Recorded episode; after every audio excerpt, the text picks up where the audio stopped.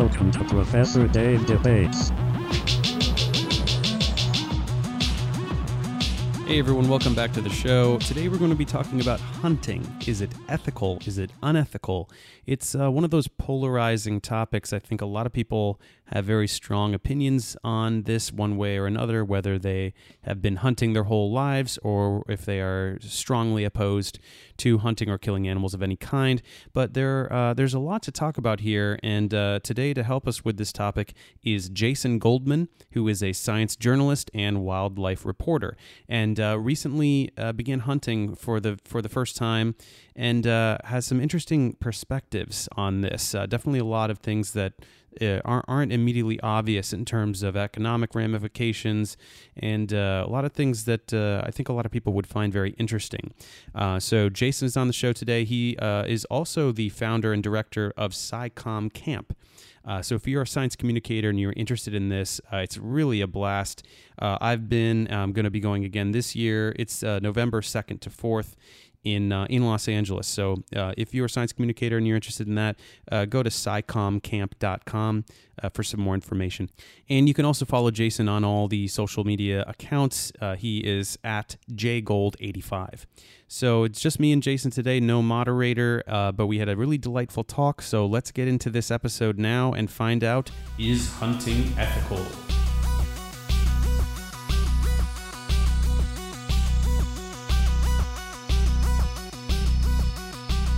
Hey guys, this is Dave here. I'm here with Jason Goldman, and we're going to be talking about hunting. Is hunting ethical?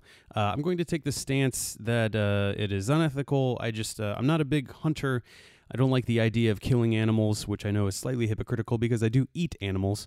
But uh, I'm just going to sort of take that baseline and we'll go from there. So, Jason, what do you think? Uh, well, uh, I suppose my position um, and and what I argue in in, in a feature article I have right now is that hunting uh, can be ethical. Okay, so for those who might say it's not, where can we sort of uh, highlight some key some key arguments here? Well, I think I mean we have to start from the question of. Um, uh, you know, do you find it acceptable? Do you find it ethical to eat animals in the first place? Right.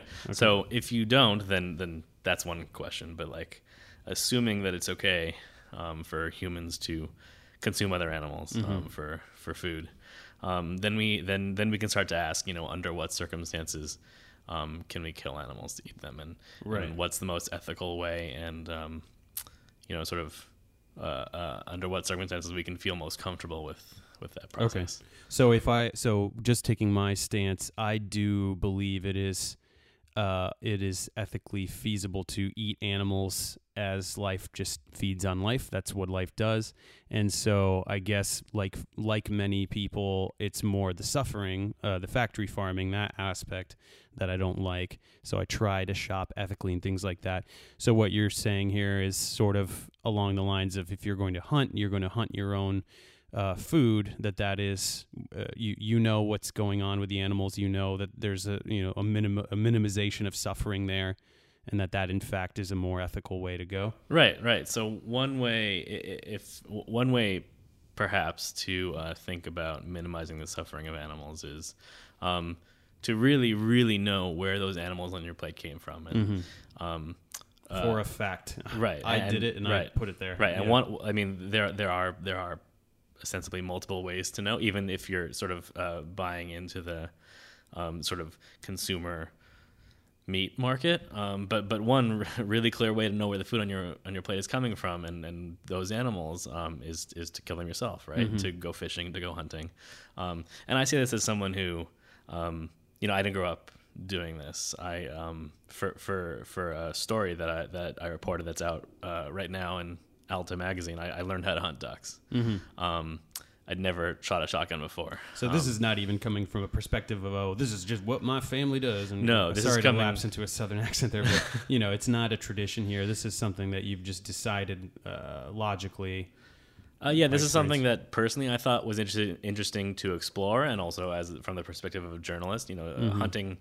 Uh, as someone who writes about wildlife and conservation, um, I've written about hunting before, and it's something that I didn't understand, and so I thought it would be uh, interesting and useful um, and important to, to try to experience it to try to understand it. Um, so uh, so yeah, the, if- if you're if you're out there hunting, um, you know, you're gonna go after a duck or a deer or something, um, Right.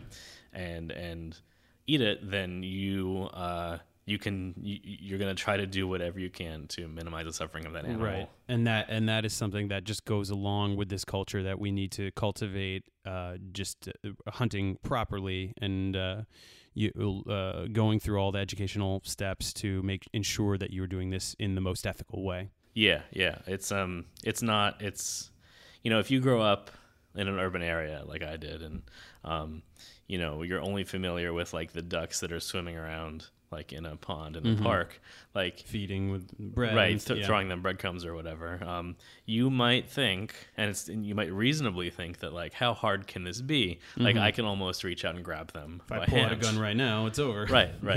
Yeah. Um, uh, but the truth is that those the, the those are those Sort are of domesticated. They're used to people. they're they're certainly used to people, but they also they're also used to that habitat, and, Right.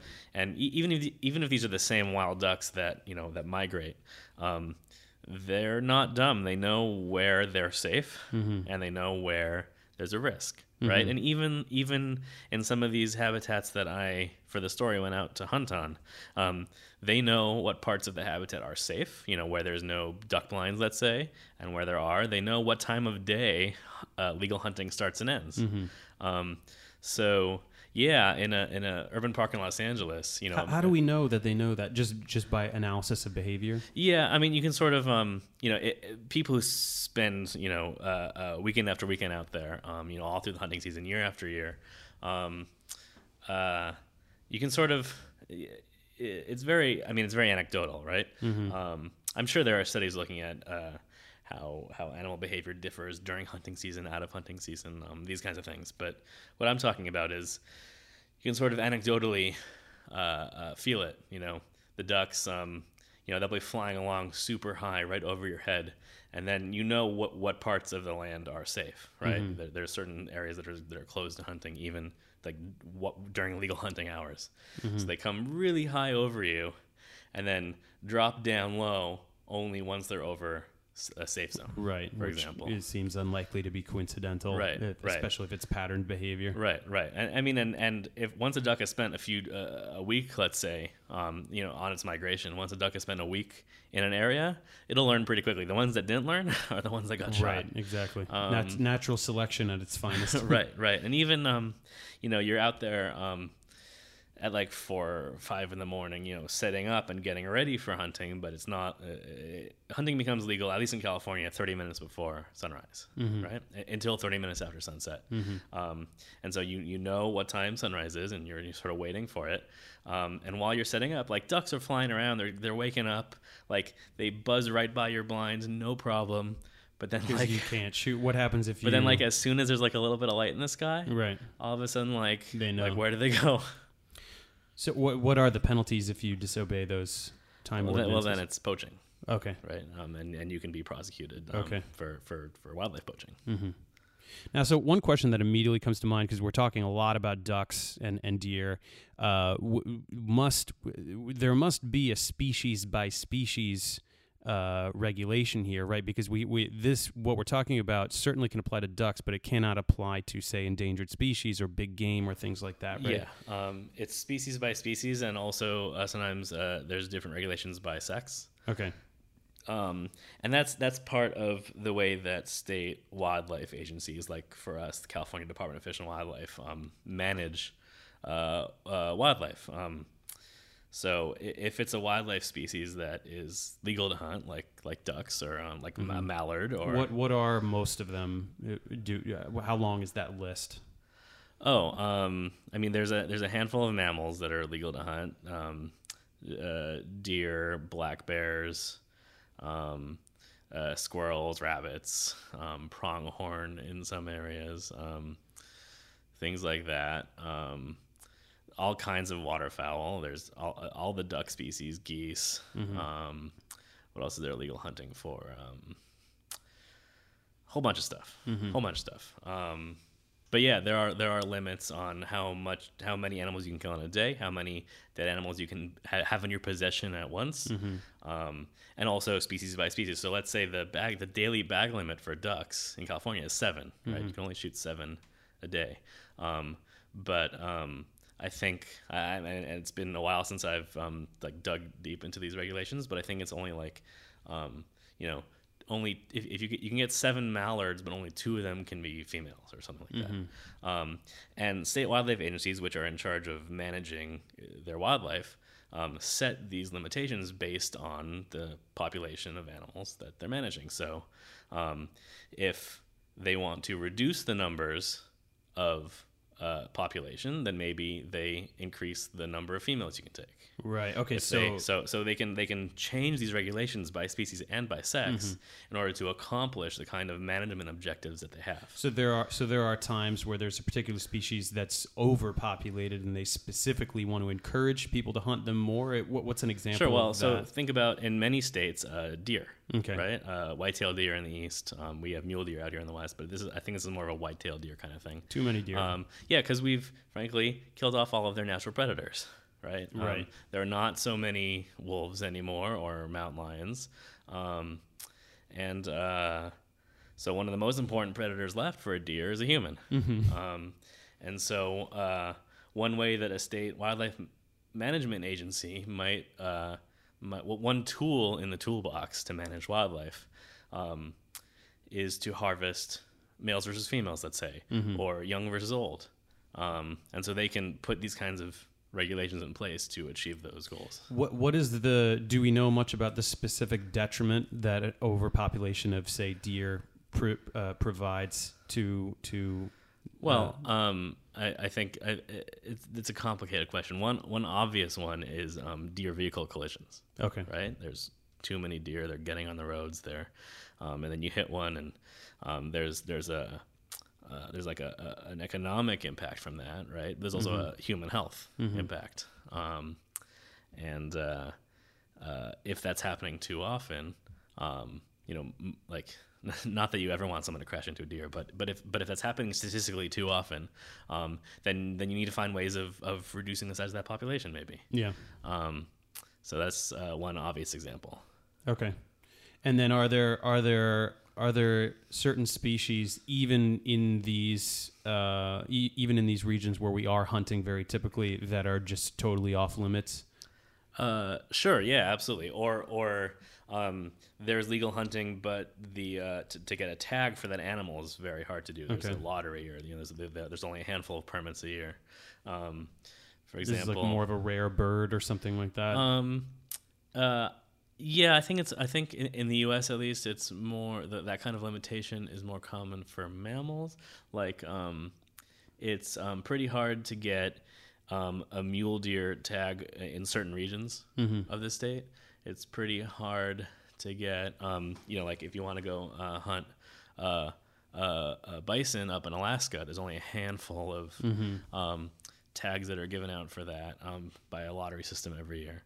Um, um, bighorn sheep, I think, are also on a lottery in many places.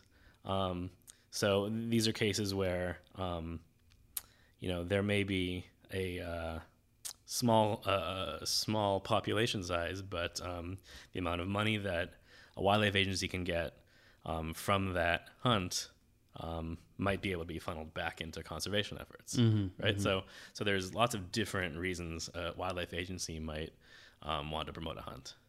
Okay.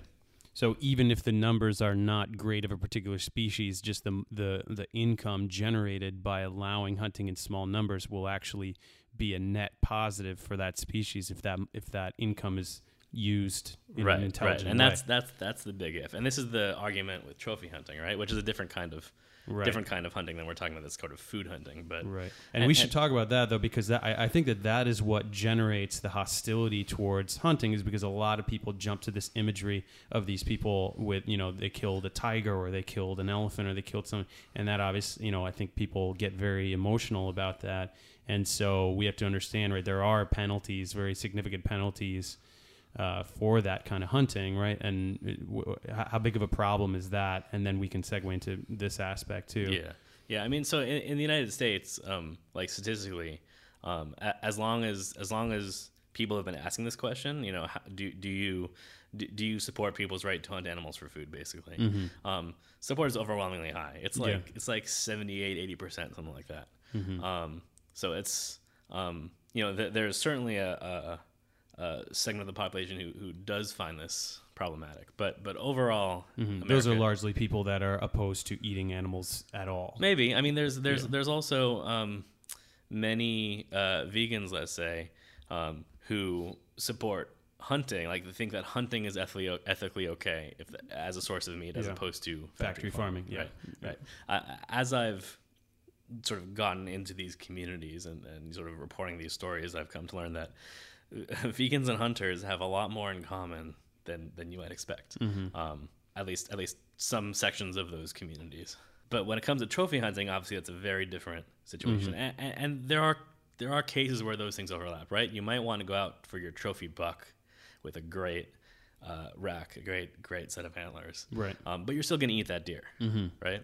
Um, Yeah, nobody eats the tiger that they kill, right? well, uh, it depends. Um, so, so I reported a story um, a couple years ago now um, for Biographic about um, what might be, uh, first of all, the world's most expensive trophy hunt, and perhaps one of the most sort of sustainable, ethical ones. And it's for this um, animal. It's it's for this mountain goat in the hills of Tajikistan, hills, the mountains of Tajikistan that like no one's ever heard of. It's called a markhor. It's a really cool mountain goat, really cool twirly horns. Um, like 120,000 US dollars oh wow. to go and kill one of these Okay. things. Um, and people will eat that. Because of the numbers? Uh, yeah, it's it's endangered. Um, when um, i by the like late 1990s, there were like 350 of these things in the Wow. wild. Um, uh, now those numbers have increased, and in part that's because some of the communities there, which had which had poached these animals out um, for food, um, were convinced to stop poaching if that meant that they could then sell trophy hunts to wealthy foreigners. Right. Right. Because there's much more money in that. Right, right. Um, so so uh, wealthy foreigner comes in, pays all kinds of money to be able to to do this, and that person takes home like the the skin and the horns and whatever. Um, but the meat, uh, you know, the, the hunter and his guides will will eat that night, but the rest of the animal will go and be distributed among the communities that live in this area.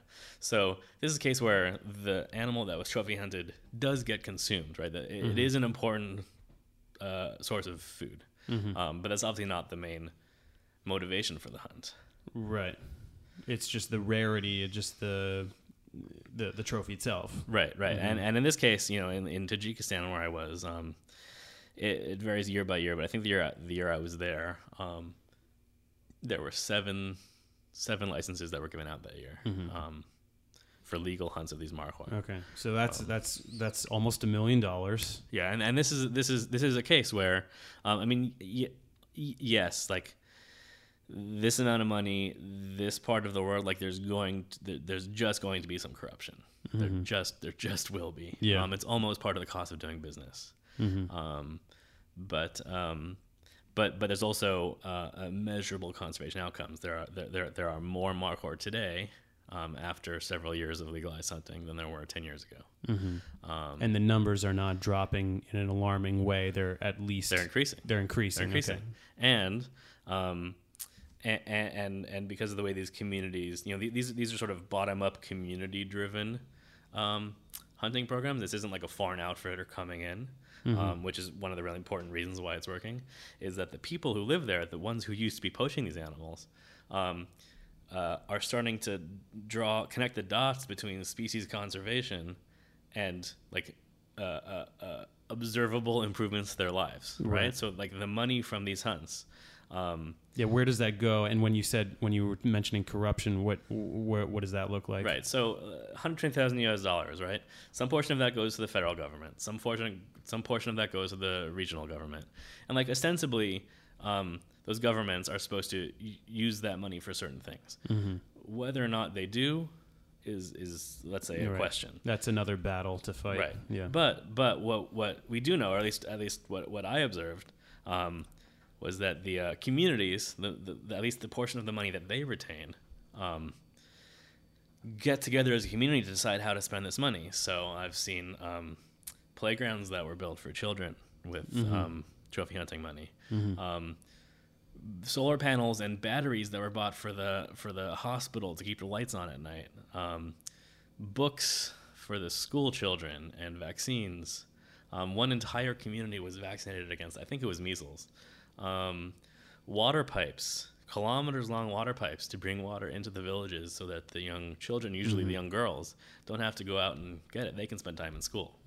Um, All undeniably pretty good stuff. Right, right. Um, Yeah. uh, there was one village um, where someone had gotten mauled by a bear, and trophy hunting money was used to pay for his medical expenses. mm-hmm. Um, so all these kinds of benefits to the to, to, to the daily lives of these people um, uh, are possible thanks to this source of income. Mm-hmm. Yeah, Um, so- and, if, and if they can draw the connection between not poaching, right, and, Right. and these kinds of benefits, Right. um, They can capitalize on the existence of a rare species in Right. their in their vicinity. right Yeah. and, and they can sort of scientifically you know it, it can be managed the, the scientists the ecologists can say you know this is how many animals you can sustainably remove from the population Mm-hmm. and for me you know uh, again if you think it's never okay to kill an animal then i you know then, then, That's a then we don't have we don't have much wiggle room Right. right Exactly. but like for me maybe it's okay maybe it's okay to sacrifice a handful of these animals in order to for, for the good of the broader Mm-hmm. Yeah, in a population controlled way, in a controlled strategic way. Right. Yeah. Right, so right. then there is a net positive. right That's very interesting. Right. And and some of those same dynamics are at play when it comes to meat hunting. D- different different different kinds of communities, different kinds of outcomes, different different kinds of things that money gets spent on. Um, right. But like uh, it differs state by state in the U.S. But um, in general, state wildlife agencies um, draw. Um, uh, a large proportion, if not uh, most, or in some states all, of their funding from from hunting, from the sale of licenses, hunting licenses and tags, um, uh, from um, also uh, money that flows to them f- through the Pittman Robertson and Dingell Johnson Acts, um, which in the U.S., which are U- U.S. level um, laws that place excise taxes on certain things. So uh, the Pittman Robertson Act places an excise tax on guns and ammunition. So anytime in the U.S. you go out and buy a gun or you buy ammunition, um, there's a tax on that, which goes into a fund, which then gets distributed to the states, to the state wildlife agencies for use um, for habitat improvement, wildlife conservation, and hunter education. Okay. Um, so whether even if you're not buying your gun for hunting, you're buying it for you know something else. Um, you are buying into that. You're paying into that conservation system. Dingell Johnson Act is similar, but for fishing, for boat fuel, um, similar kind of okay. process. So, um, so wildlife agencies, you know, at, at least now, right? The way the way that the funding flows in the United States, um, which is not to say that it can't be different if we pass different laws, um, but right now, that's a really important source of revenue for um, for wildlife. So with all with all those additional costs, do is poaching a problem? Is it is it uh, declining, or is there are we seeing more In the, poaching in the U.S., Yeah, Um, or or actually internationally. Well, I mean, I mean, yes, wildlife poaching is a problem everywhere. Um, it may be more or less rampant in certain places, but do we um, have any numbers as to which direction that might be going? Uh, I don't offhand. I mean, certainly internationally, um, illegal killing of wildlife is a huge problem. yeah, Um, you know, all throughout Africa, and you know, lots yeah. of. What does this look like in Africa? I'm curious.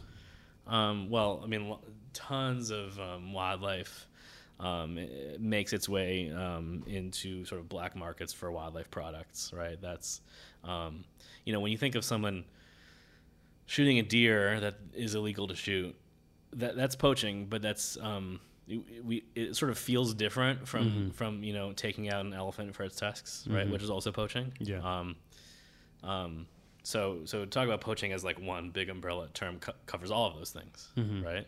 Um, it covers, um, you know, reeling in a protected shark um, and not releasing it right away. Um, it covers, you know, um, killing uh, migratory birds in the U.S. Um, that are protected by the Migratory Bird Protection Act uh, or whatever it's called. Okay. Um, it covers, you know, shooting two. It covers sh- taking home nine ducks instead of your daily bag limit of 7 um, and of course it covers shooting rhinos and elephants and all the things, um, unless it's done in a. And there is you know some legal hunting for those animals, um, legal trophy hunting for those animals, but um, po- poaching. The way I think of it, poaching just means illegal hunting. Okay. Um, Anything that's going But then, against the but then to talk to talk more specifically, you have to sort of drill down. Mm-hmm. Interesting. Yeah, I just have this uh, the imagery of just yeah the the the guy that looks like Teddy Roosevelt uh, just going and killing uh, Right. whatever he wants. Yeah, I think that's really the, that that's really the main hurdle in terms of imagery to have to get around in convincing the general public of some of these kinds of uh, ideas. Yeah, it's also, frankly, uh, one of the things I read about in this story that's out right now is um, the main hurdle in recruiting new hunters. Right? Is is sort of your basic image of a hunter is um, a white man uh, in middle age, um, you know, going out with his dog and his son, rarely his daughter. Um, and uh, the hunting community is a little bit more diverse than that, but certainly could be a lot more diverse than that. Yeah.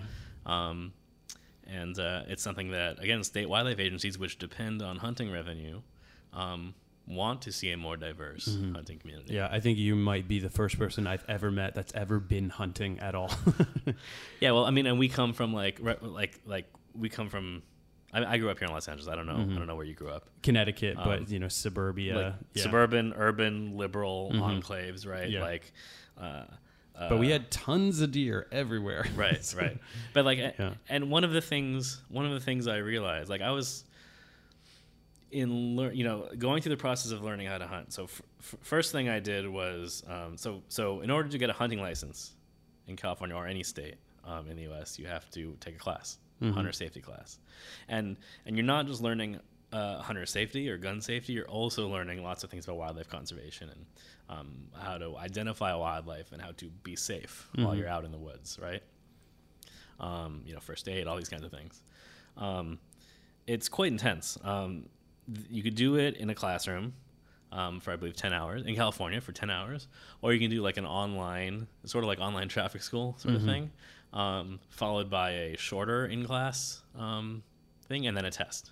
So I did, I did the online version. Um, learned a lot, frankly. I mean, I took pages and pages and pages of notes, and I'm a, I'm a, uh, you know, I've been covering wildlife conservation issues for years. I was a, I got my PhD in animal behavior, and I still learned a ton, um, and not just like, not just like the gun and ammunition stuff that I had no idea about. Um, still learned a ton. Um, and then in the in class, they kind of go over those things again, but also, and this was interesting to me, um, you have to, in front of the instructor, uh, successfully load and unload three different kinds of firearms safely. Yeah. Um, Which is yeah, that that seems that makes a lot of sense to me. Yeah. Definitely. um, and then you have to take the test and pass it, right? Um, and the test is like a, a hundred multiple qu- choice questions, something like that. So you have to pass the test, and the instructor has to sign off on your firearm handling.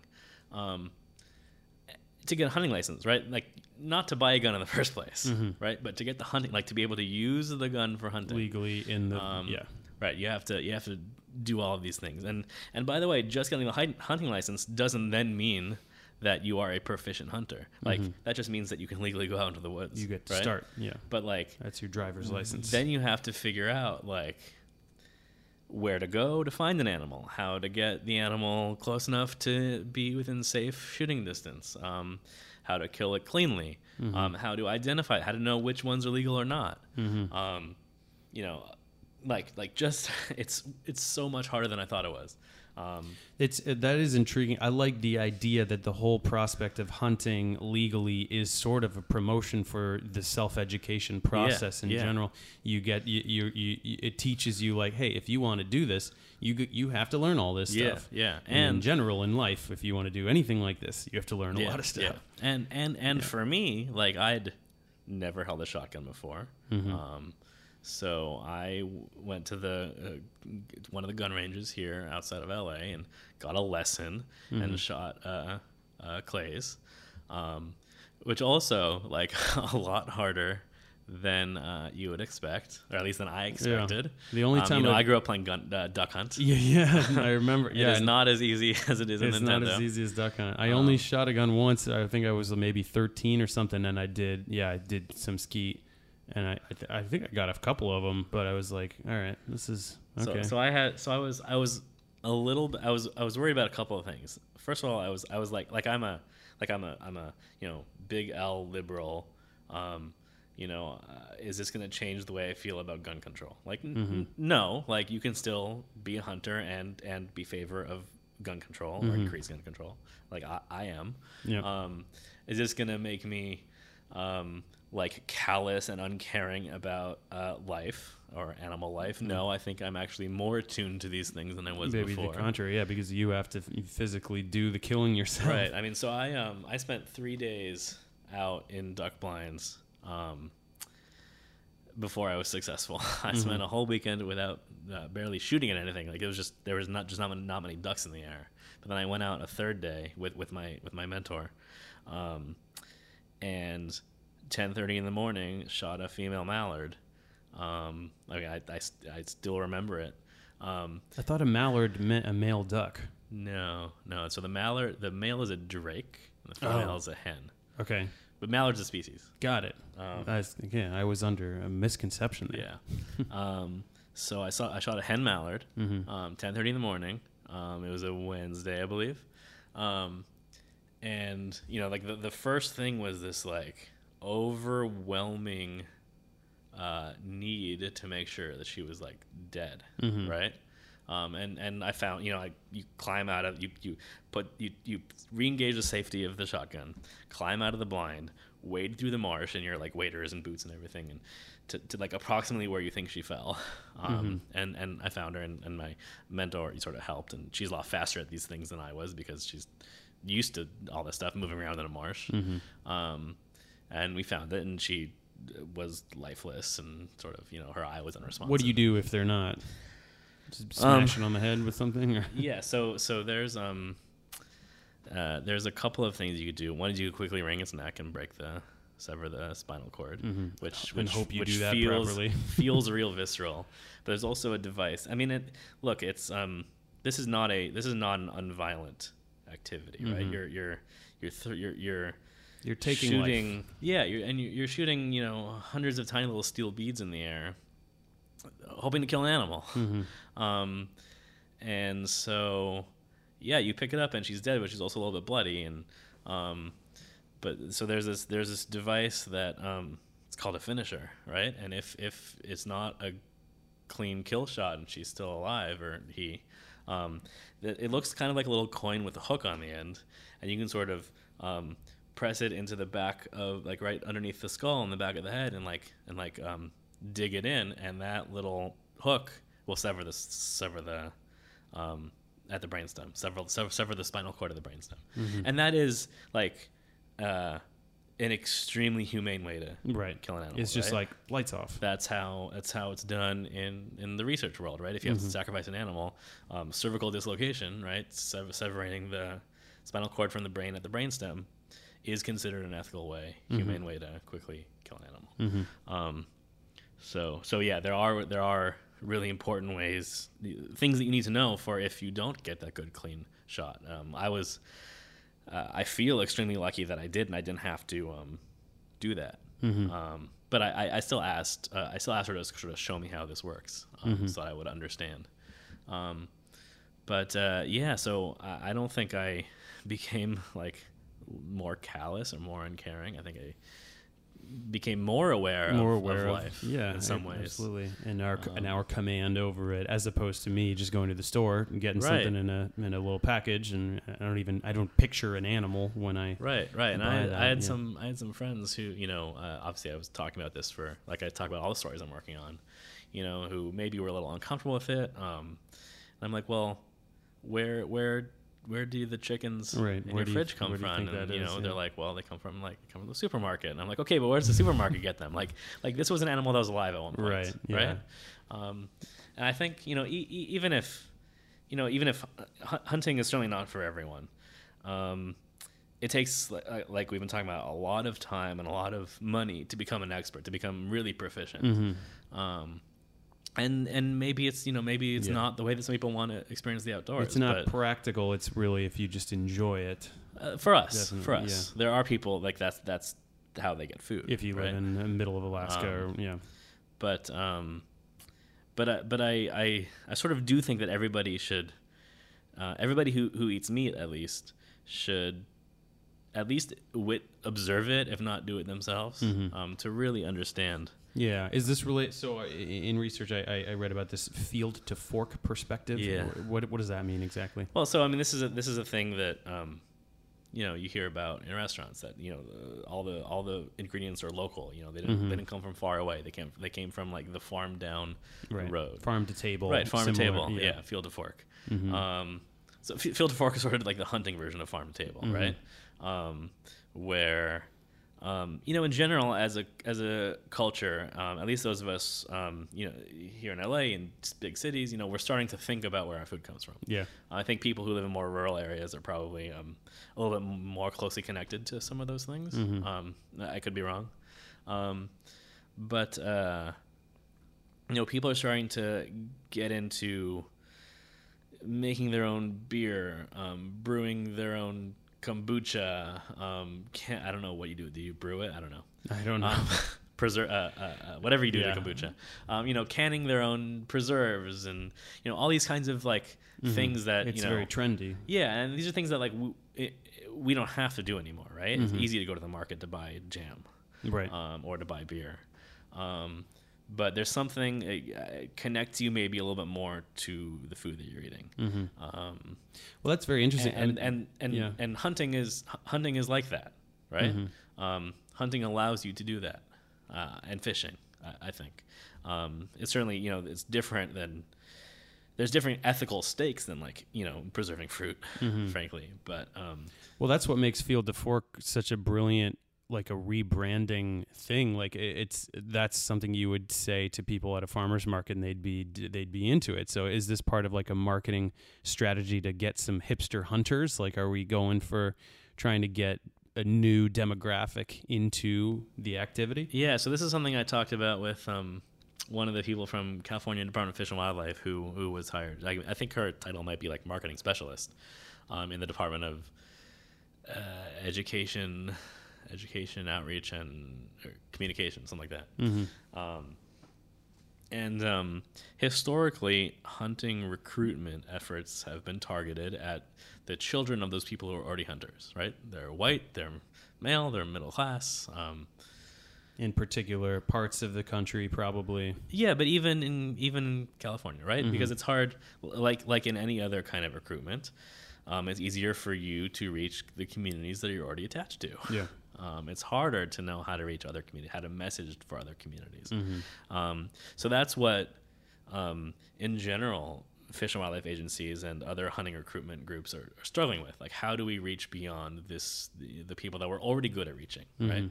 Um, so w- one thing that um, I joked around with with this woman is, well, maybe you should be at farmers markets, right? Mm-hmm. Um, instead of setting up a table at the Bass Pro Shop, like because people going there all are, are already bought in, right? Right.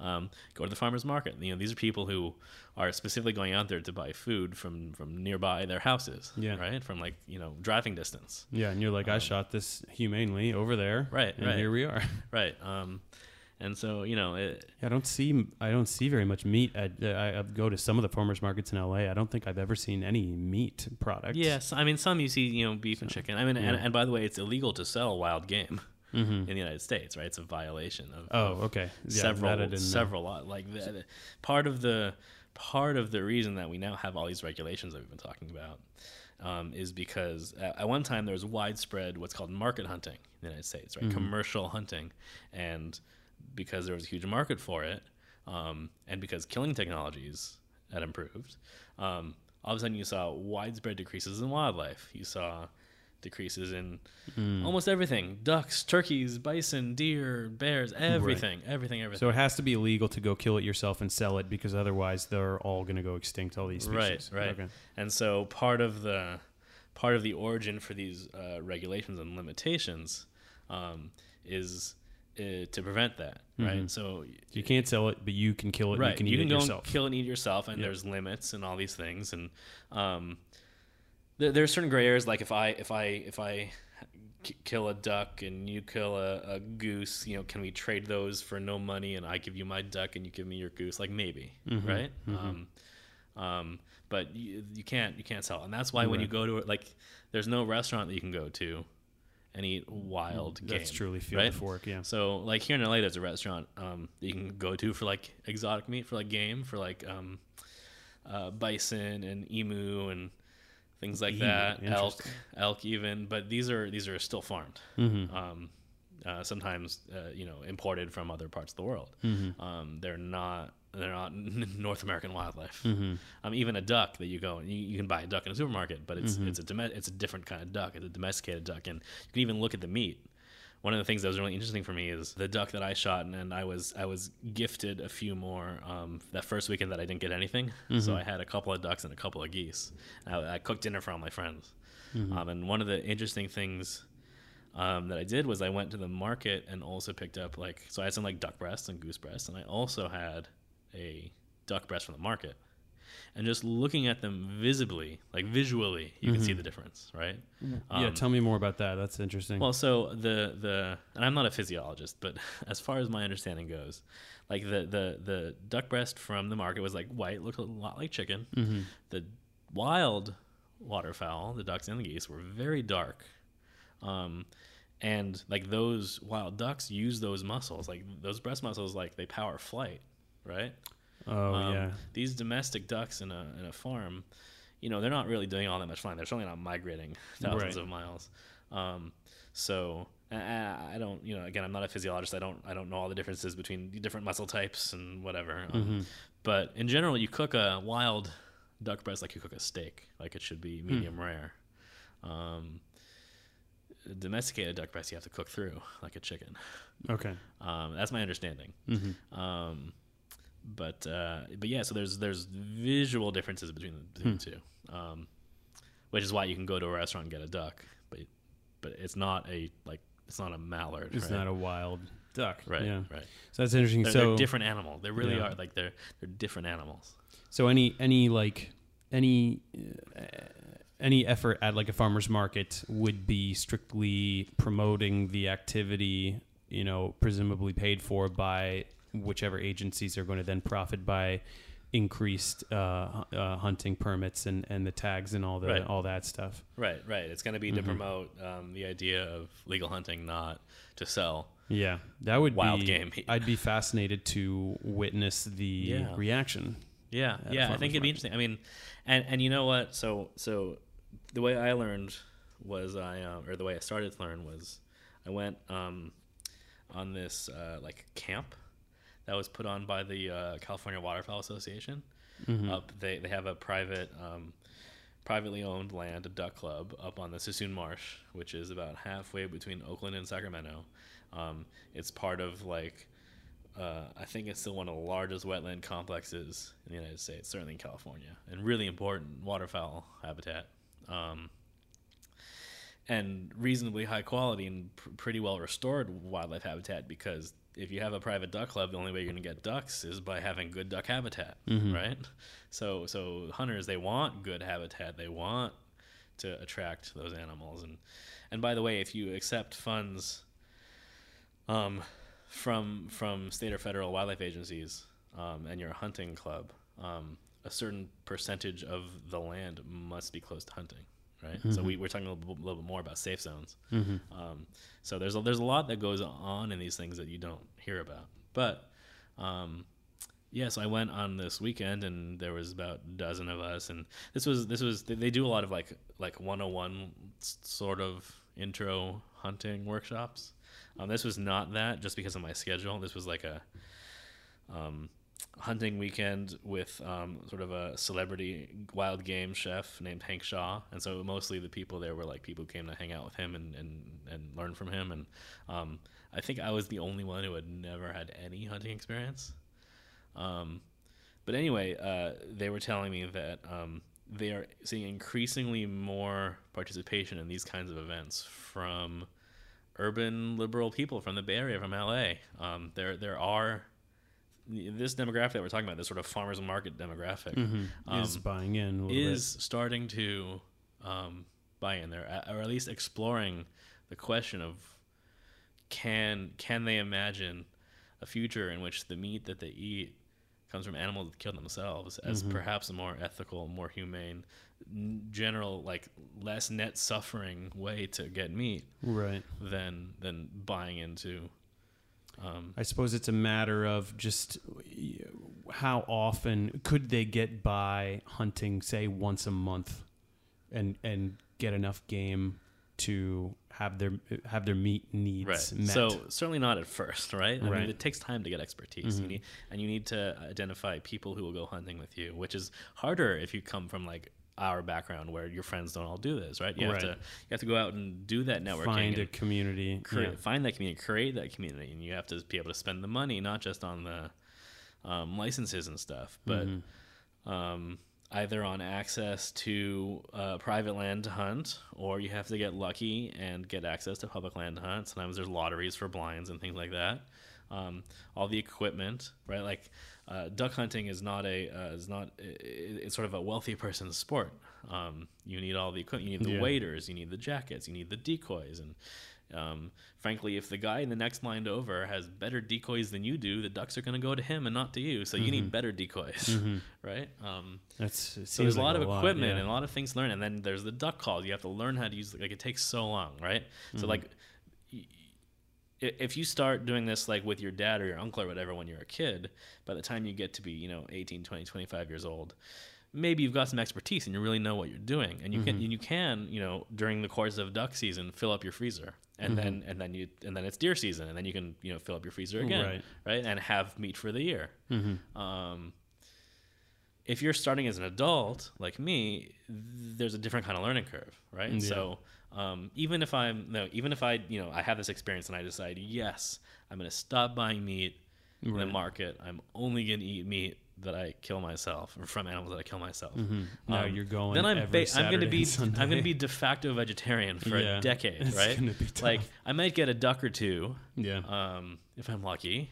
Um, you know, maybe I find someone who teaches me how to shoot a deer, and that gives you a lot more meat. Mm-hmm. Um, but until you can be like, until you get that kind of proficient, it, it takes it, it takes time, right? Mm-hmm. Yeah, it seems like a high activation energy, but yeah, I think and, and it's and it's like maybe aspirational. yeah, like- like yeah, it's more those people who who are intrigued by the activity itself. Yeah, it also- it also- off by it. Yeah, This is something I wrote about in the article, right? So most hunters, um, in the United meat hunters, would not do it if it were not for the meat, right? Right? If, it's not it's not just about killing the animal, right. Um, it's about it's about going into nature and finding food. Yeah, Um, but if it wasn't also a ton of fun, like who's going to spend the time and money mm-hmm. to fill up their freezers right. if it's If like it's that if it's like if it's effort, like the yeah. worst, right? Yeah. If it's like not fun, Mm-hmm. right? And and and it, and it is like Yeah.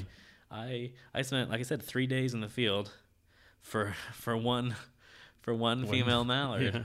Um, which is not a very good like rate of return, like return on investment, Mm-hmm. Yeah. right?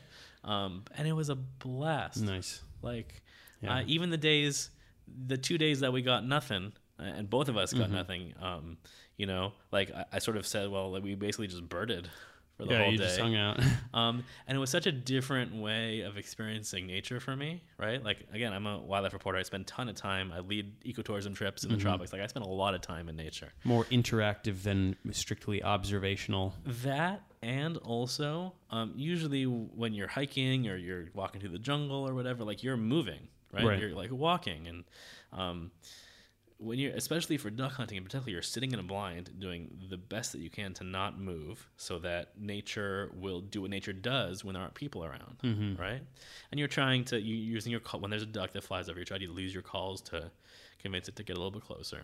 Um, but you're staying in one spot for hours, Mm-hmm. and so you start to see, you know, once once things sort of settle down, you start to see animal behavior ideally doing what it does you, you start to see animal behavior as it looks when there aren't people around. Right. Yeah.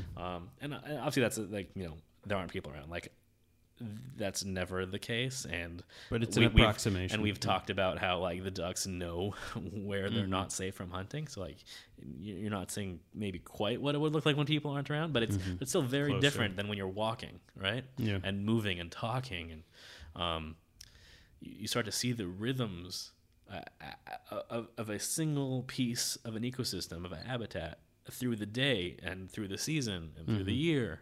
Um, it's a very different way of uh, experiencing nature than I've ever had before. Mhm. Interesting. Yeah, someone who's not even really a big fan of camping, it might be a hard sell for me.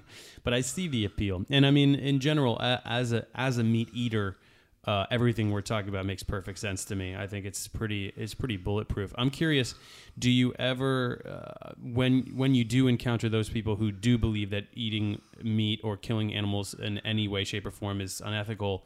Do you ever have a conversation about that, or do you just kind of go, "Look, that's a separate belief, and I just I really have nothing to say about it"? Yeah, I haven't had a ton of those conversations. Most of my friends are are, are carnivores.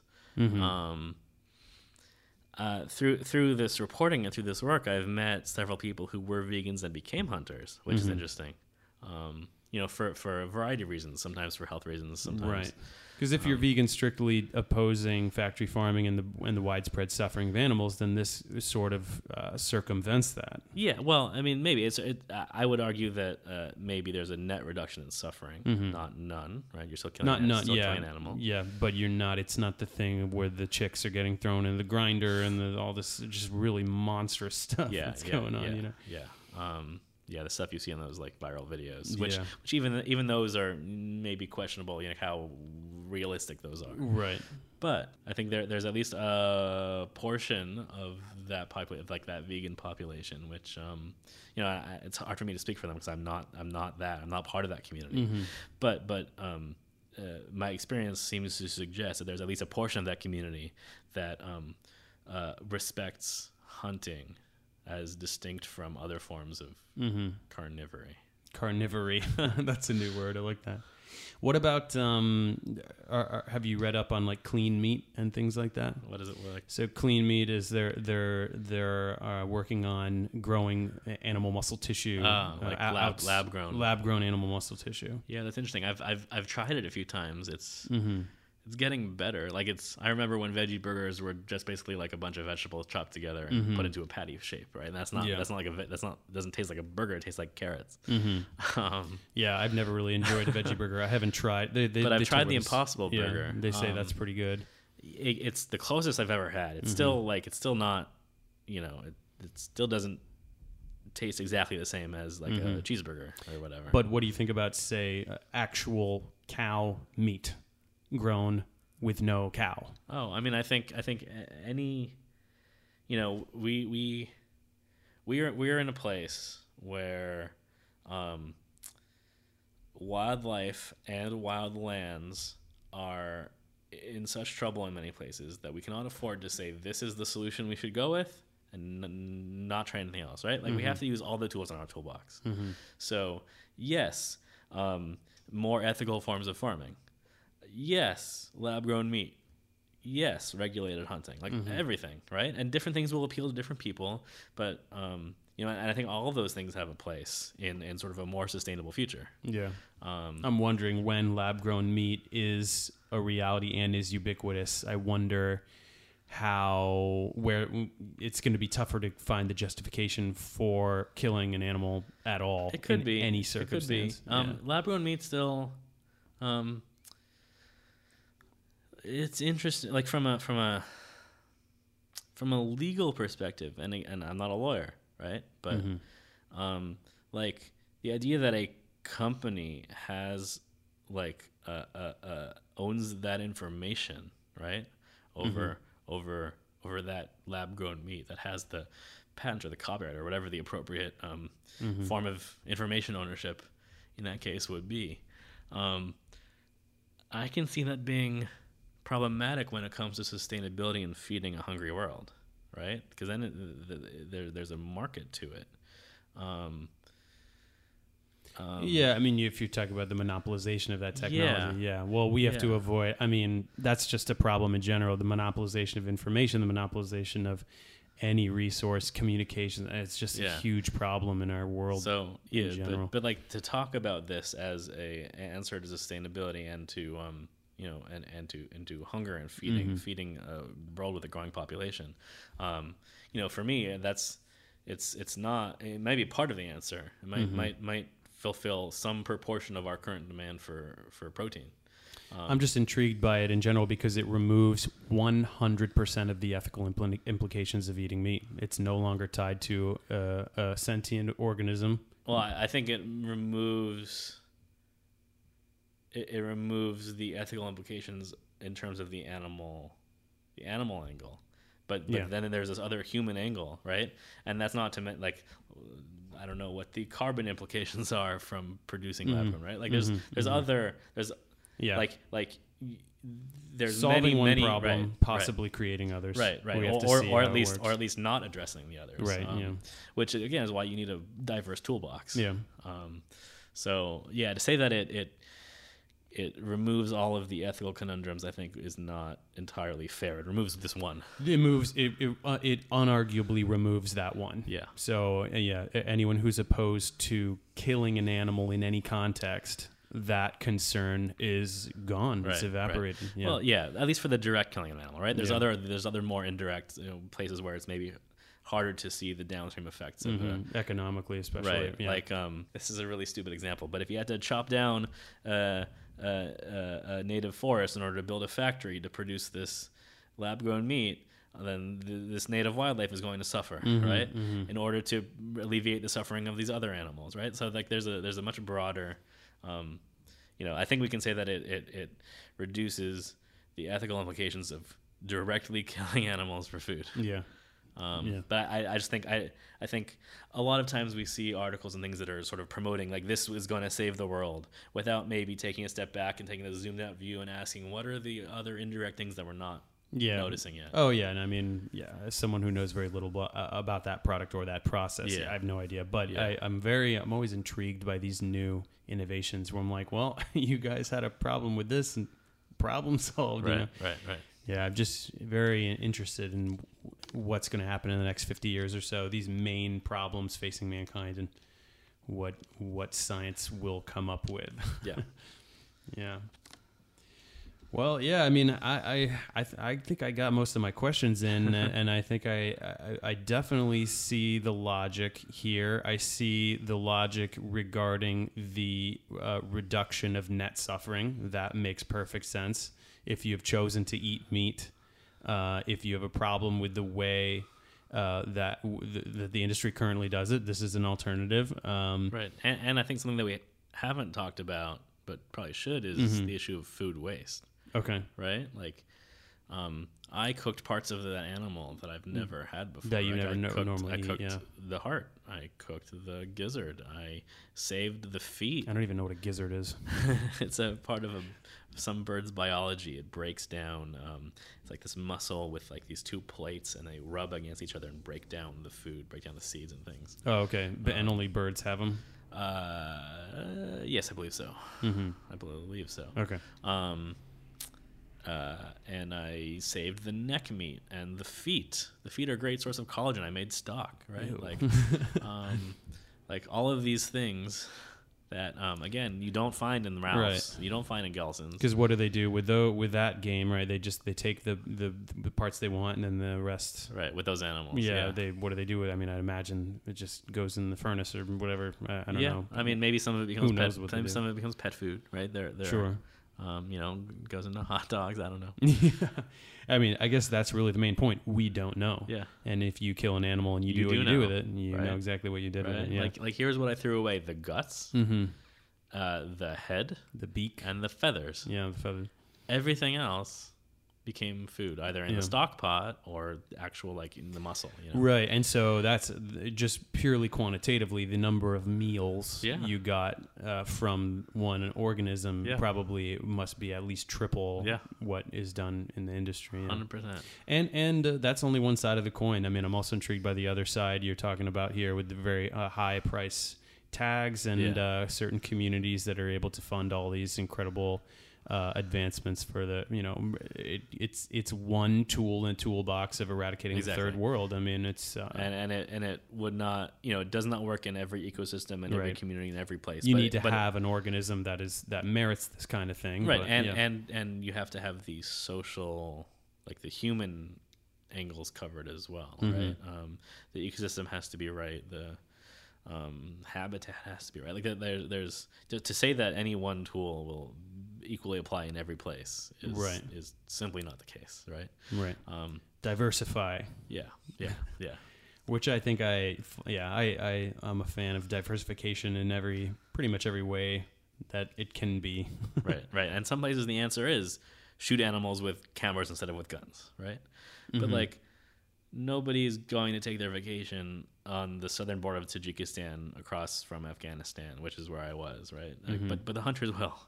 Um, you know, so these communities they're not going to like there's a very very like they're trying to grow a little bit of tourism industry, but there's no infrastructure, there's no hotels, there's no restaurants, there's yeah, no plumbing, right? These are not tourist Right, right, destinations, right? right. So- so, for so- but if you're a hunter, then they can be. Yeah. And, so like place by place, Yeah. you have to think about what are the tools that we have available in order and also when, when I go to Italy, I'm not spending 120 thousand dollars right, right. How many individual tourists does it take to make up to equal one. Yeah, like eco tourists? Let's say Mhm, or mhm. normal vacationers, right? So there's yeah, it's a, there's a lot of there's, there's a complex calculus, um, and it differs place by place, and um, Mhm. so we have to have all the tools available Mhm. to us. I think like I, I don't think we can I don't think we can afford to wait around to see which one works best. Like we, Right. we have to we have to do everything we yeah. can. Anything that's promising ought to be investigated and, Yeah. and furthered, and Yeah. then we'll see where we're at in 30 years. yeah. Yeah, yeah. Awesome, cool. I I learned a lot. So thank yeah, thanks for coming by, Cool. Well, thank you. and uh, thanks to everybody for listening. Cool. And uh, find, if you live in California, find Alta Magazine um, or altaonline.com. And this, this piece will be online Check next this month. out. Awesome, cool. All right, thanks a lot. Cool. Thank you.